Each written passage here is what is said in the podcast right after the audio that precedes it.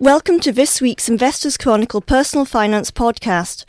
I'm Leonora Walters, and joining me today are personal finance writer Kate Beioley and special guests Darius McDermott, Managing Director at Chelsea Financial Services, and Carl Harald Janssen, Manager of International Biotechnology Trust. Over the past 10 years, biotech shares have done really well, so Kate has recently been looking at this area.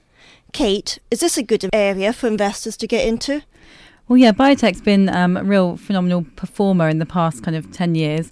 Um, so the Nasdaq Biotech Index has soared and returned kind of around 500% in 10 years, which is double the Nasdaq Composite Index.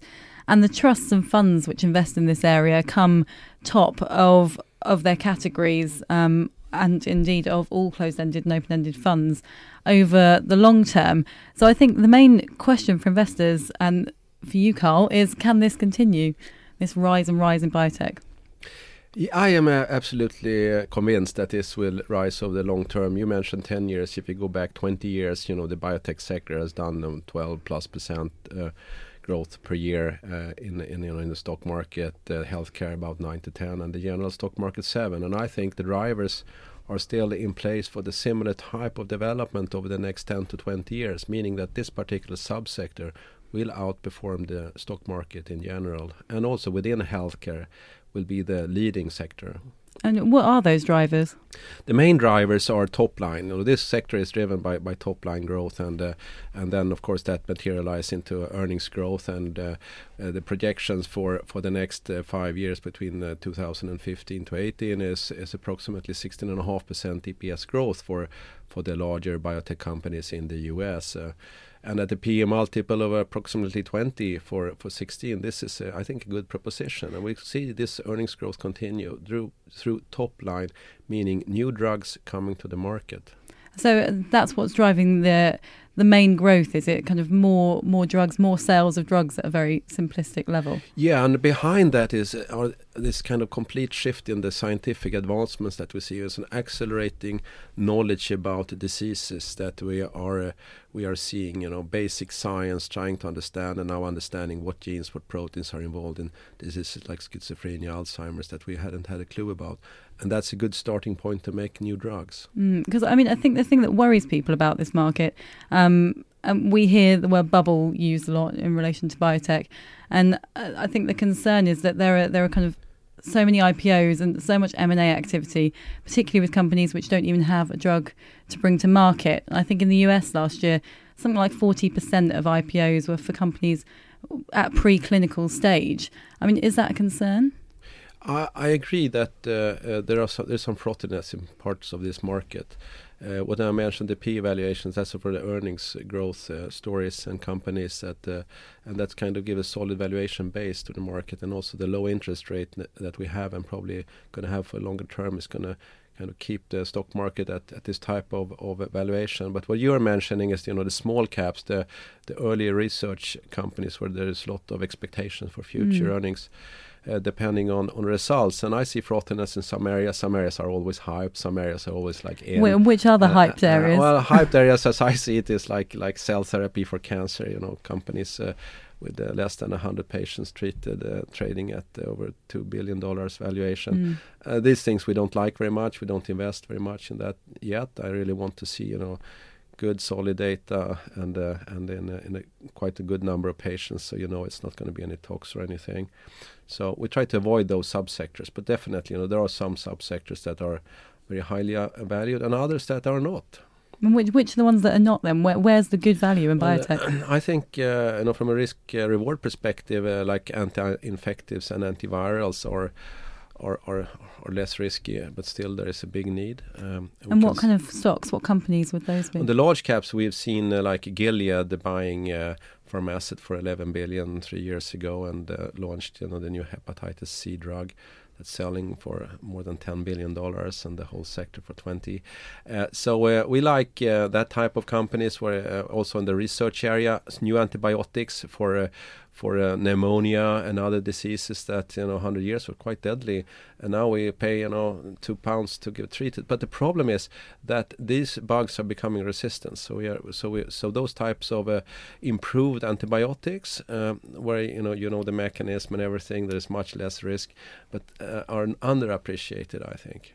Okay, so I mean, what what do you think is one of the most exciting new developments in biotech which you are investing in? Well, if you think about the new, I think you know then uh, what happened yesterday is what mm. what I, I, I could focus on, and that's uh, uh, I think the um, more data in the Alzheimer's area. I was always in the camp that you can't invest in Alzheimer's because there are absolutely no drugs in development that could cure the disease because we don't know what it is. There are no animal models and so on. But for the first time, I moved from that camp into the camp of believing that there might be new drugs that could actually change the course of Alzheimer's disease. And I'm thinking mainly of Biogen's drug and Lilly's drug in development. Data, for example, for the 10 milligram dose for the Biogen drug between 6 and, and 12 months, where there was no deterioration of the disease. I think is a, and the dose response and a, and a low number of patients, and still we see all this, all comes mm. together that I moved from one camp to another. I think, you know, in Alzheimer, we might in a couple of years see the first drug emerge that could change the, the course of the disease. So will you be investing in, in that drug? Of course. And are you now invested in it? Or? We are invested in Biogen, for example. That has, uh, I think, the strongest data. And and so you'll be upping your kind of exposure to that, will you? Uh, well, uh, I, I don't comment on you know how we how we manage the portfolio. One thing is you know what you think is a good drug, a good company, and so on. Then it's another thing is you know how you manage your investments in a particular stock over over you know uh, the course of the year. There are also in the short term for Biogen in specific some some new data on on uh, uh progressive MS that you know could be very risky and in stroke for another drug.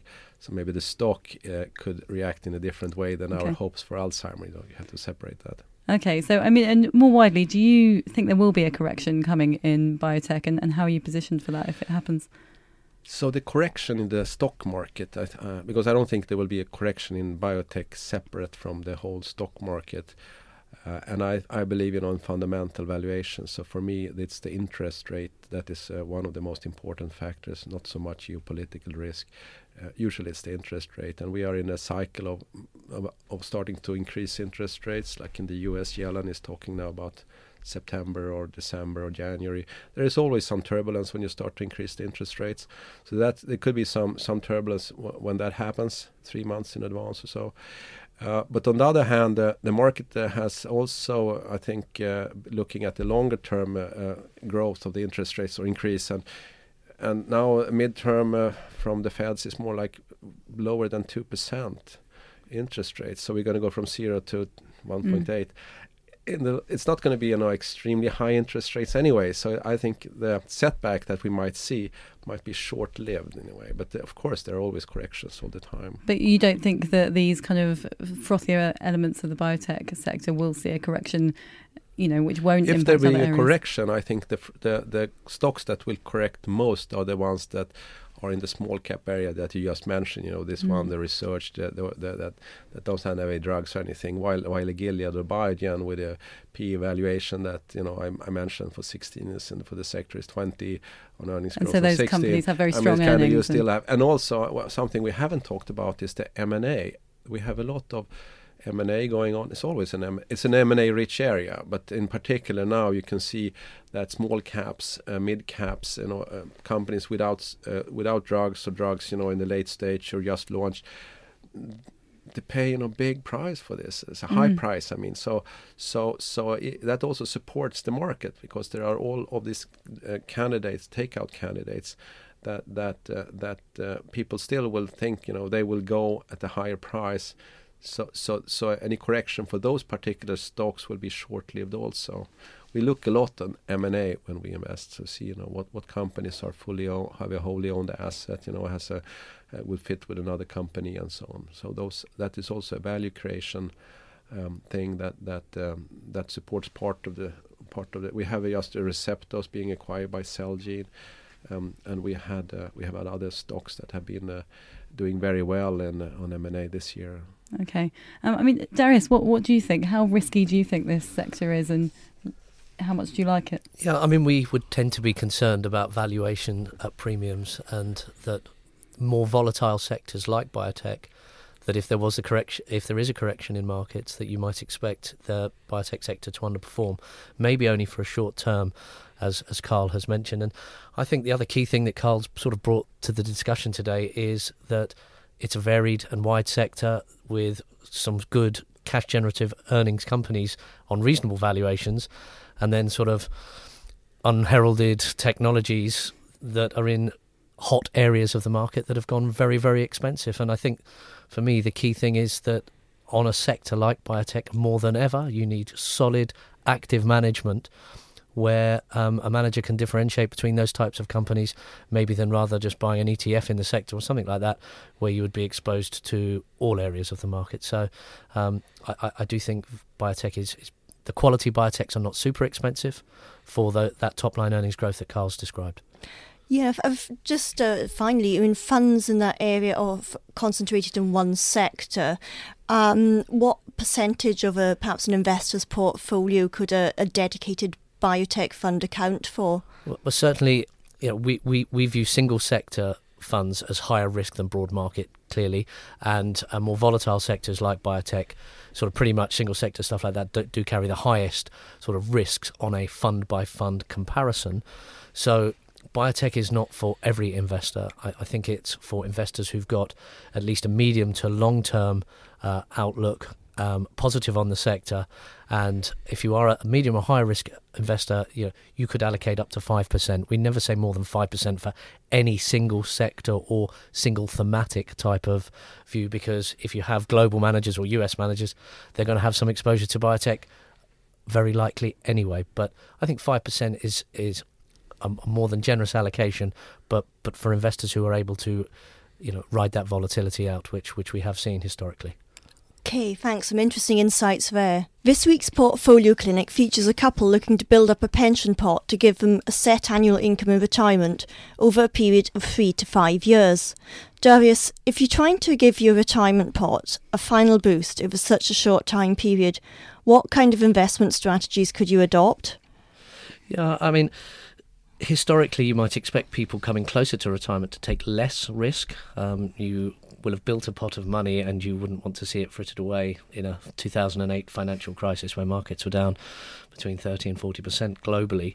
So you do need to appreciate that if you are taking a more aggressive strategy to try and give it a last last couple of years boost that actually you are taking that sort of inherent risk to the value of your pension pot. Um, I mean, frankly, there's sort of taking more risk or investing more money are the only two simple um, things that you can do to boost your pot. Given all the pension tax changes that are coming, you know, making um, additional investments in this current tax year would, would seem a sensible starting point. And then, really, for, from an investment strategy point of view, you know, markets generally look fairly valued globally there's no real standout areas um, of really good value.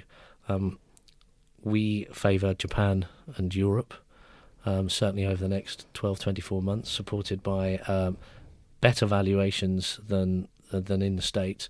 But more importantly, they're being supported by quantitative easing, which certainly post financial crisis has been a really strong um, driver of markets that are having QE. Okay. And for the strategy, you know, what sort of asset allocation could the overall portfolio have? And what kind of funds could you use to put it into action? Yeah, I mean, as I say, one of the key things that people historically would have done is as they approached the crystallization effect of wanting to take that pension pot, they would generally de risk. But given longevity, I mean, people are you know living to sort of 80, 85 very re- regularly now. So you need your pension pot to actually provide for longer. So sort of de-risking coming into sort of 60 or 65, I think probably is actually more risky because um, you need this pension pot to be able to provide an income for the longer term. Hence, you do need to keep some growth in it. So either ha- having more growth rather than income strategies in the early years of, of taking a pension pot, or sort of running like a barbell type strategy where you have a portion of the pot paying an income and a portion of the pot dedicated to growth. I like um, some of the higher income funds that you can get from the, the, likes of Schroder Income Maximizer or Fidelity Enhanced Income, where they are equity based strategies, but they actually sell away some potential growth to give you a premium income. I quite like that um, strategy for income takers. Now, clearly, that portion won't grow as much as broader equities because they're giving you that premium income. Then, you know, we we're very negative on bonds. I'm afraid we've been early um, stroke wrong with that view, but it's been very consistent throughout the entire investment management community that, that bonds. Um, so I, I don't favour bonds. Clearly, that doesn't mean you have no bonds in a portfolio because they do act as a good diversifier, and um, they can still give you some income. Um, we like funds like Henderson Strategic Bond, which is still paying nearly 5% income. Um, 24 Asset Management Dynamic Bond is another fund which is paying around that 5%. That also has a little bit of diversification in the fund because it actually does some asset backed securities, which again are less correlated to the bond market and less sensitive to interest rate rises that, that, that appear to be um, now well forecasted for later this year, maybe early next year in the US and the UK. Okay, some really useful tips there. In our money section this week, Kate has also been looking at building up sums of money over a set time period, but for a different purpose, paying school and university fees. Kate, first of all, why is it a good idea to save up for education fees in advance? Uh, well, at a very basic level, because education is very expensive if you are going private. Private school fees have gone up again as of boarding school fees, um, and also university fees are increasing. Apparently, the average private school fee now is over thirteen thousand a year. Um, average boarding school fee over thirty thousand, and we've got tuition fees of up to nine thousand. So, I mean, just on a basic level, this is going to be a massive cost if you want to pay for it, um, and you need to kind of start saving early. What kind of sums do you need to build up, and how much a year would you need to save? Well, it's, I think we've kind of broken it down into looking at this over a long um, and shorter term time horizon because part of the issue here is that I guess you don't know necessarily how many children you'll have and what schools they might get into. Um, so obviously the ideal is is you have a long a long kind of time frame for this, maybe over 10 years, if particularly if your child will start private school at 11. And so then what you want to be doing is um, saving around £500 a month. And uh, Darius, we talked about this, didn't we? Yep. Um, and to build up a pot of around 76,000, which could then you know you could then pay for that child i mean in an ideal world what you'd want to do is save up um, and have a portfolio an investment portfolio and then the yield off that would would pay fees, but you would need such a large pot, wouldn't you? Well, you would. You, I mean, it, it, even in today's rate, getting a five percent yield from a, any form of investment pot mm. is st- stretching it. um, so, yeah, that sort of five hundred pounds is sort of, I think, a minimum. Mm. And if you, uh, the point about starting early is you get the benefit of compounding, and that growth compounds from year to year. Um, we quite like sort of just good old fashioned income funds. Um, for for this type of strategy because you've got um, the certainty of some dividend. Hope most income funds now also target dividend growth, so you're getting some some growth in that dividend. And if you can do that for ten years, and if we take the presumption of presuming sort of a five to six percent annual return after fees, then sort of that five hundred pounds a month does get you to the sort of seventy five thousand mm. pounds type of pot, or sort of seven hundred and fifty pounds a month takes you to the sort of one hundred and twenty thousand pounds pot. But that clearly is per child. Yeah. Um, so you know, I think the point Kate made earlier was excellent. Private education is very expensive, and um, clearly, then the earlier you start to, to to make some form of saving towards it, and potentially university as well, uh, uh, the better. Because with university, if you start saving for a child from 18, you know, you've got 18 years, and then you've got a really long period of time to, to, to enjoy some some some, mm. some growth and some compounding. I, I, guess the slight difference here with with saving for something like this, which has a very finite um, time frame, doesn't it? As in the the amount of time you'll be paying out is is set. It's not like saving for retirement in that sense, where you might need the money for longer than you think. So if you do have to kind of erode the capital, um, as well as taking the income that's not the worst thing in the world as long as you know that you have enough to cover it. Well, exactly, and I, I think you're quite right on school fees. In an ideal world, you'd have a pot big enough that you just take the yield off of it, mm-hmm. and uh, uh and uh, the, the the pot would would continue. But realistically, you're going to have to draw down now. You could, if you had a, a decent sized pot at over a ten year period, you could convert it to a more income strategy, and then just draw some capital to make up mm. the fees each year. Um, or you just keep a high growth strategy and you just cash in a certain portion of it each year to, to, to pay down those school fees. But then I think that the other scenario is obviously that you've got a very short term Yeah. Yeah. um, time frame, either because you want to send the child to, to school at five, yeah. um, yeah. or you know it's it's kind of a Mm. sudden deci- decision, and I think in that case you don't really have enough time, do you, to be in the stock market and make enormous gains? So Yeah, maybe I mean, if you've got sort of three or five years, I'm afraid there is no magic cure. The only way to achieve either that size of pot is to make sub- substantially more greater contributions and potentially take more risk. And you know, the, the, the other side of taking more risk is if if you go into a period of, of weak markets and We've certainly seen plenty of those in my 20 years in investments that, you know, you, you actually take more risk at exactly the wrong time. So there, there's no magic wand. What what rabbit can I pull out of the hat to, to meet these pots w- with shorter time periods? You just need to invest more. Again, you want to be balanced. Um, we quite like absolute return funds as well, where maybe you're taking you've got less market risk. There are some good funds out there, the likes of Henderson UK Absolute Return, or Smith & Williamson uh, Enterprise Fund. They're just UK funds which buy shares that they like and sell shares that they don't like, but they get this netting off effect. Um, and they're much less correlated to equities. And historically, you know, they've returned pretty handsome, sort of six to eight percent per annum. If you sort of couple that with some income funds, maybe a global income fund, something like Artemis Global Income Fund, you know, you, you, you can find that you've got a sort of a, a broad geographic um, exposure and and some asset class exposure as well. Yeah, I think I think something that quite a few people said was what you might want to do in this um, scenario is is just save as much as you possibly can to a cash ISA over five years, but also be saving into a stocks and shares, which will maybe pay out over the longer term. There are different times in the cycle where cash is very attractive. At 0.5, it is not. So I I would rather do anything but cash. If you said to me, we've got to attack it now for a three to five years from today, if interest rates were at 5%, 5% is a very handsome compounded return with zero risk up to your sort of financial services compensation scheme limit. Um, but I, I, at this moment in time where we sit and interest rates have yet to, to rise, I'm slightly sceptical it will happen in the UK this year.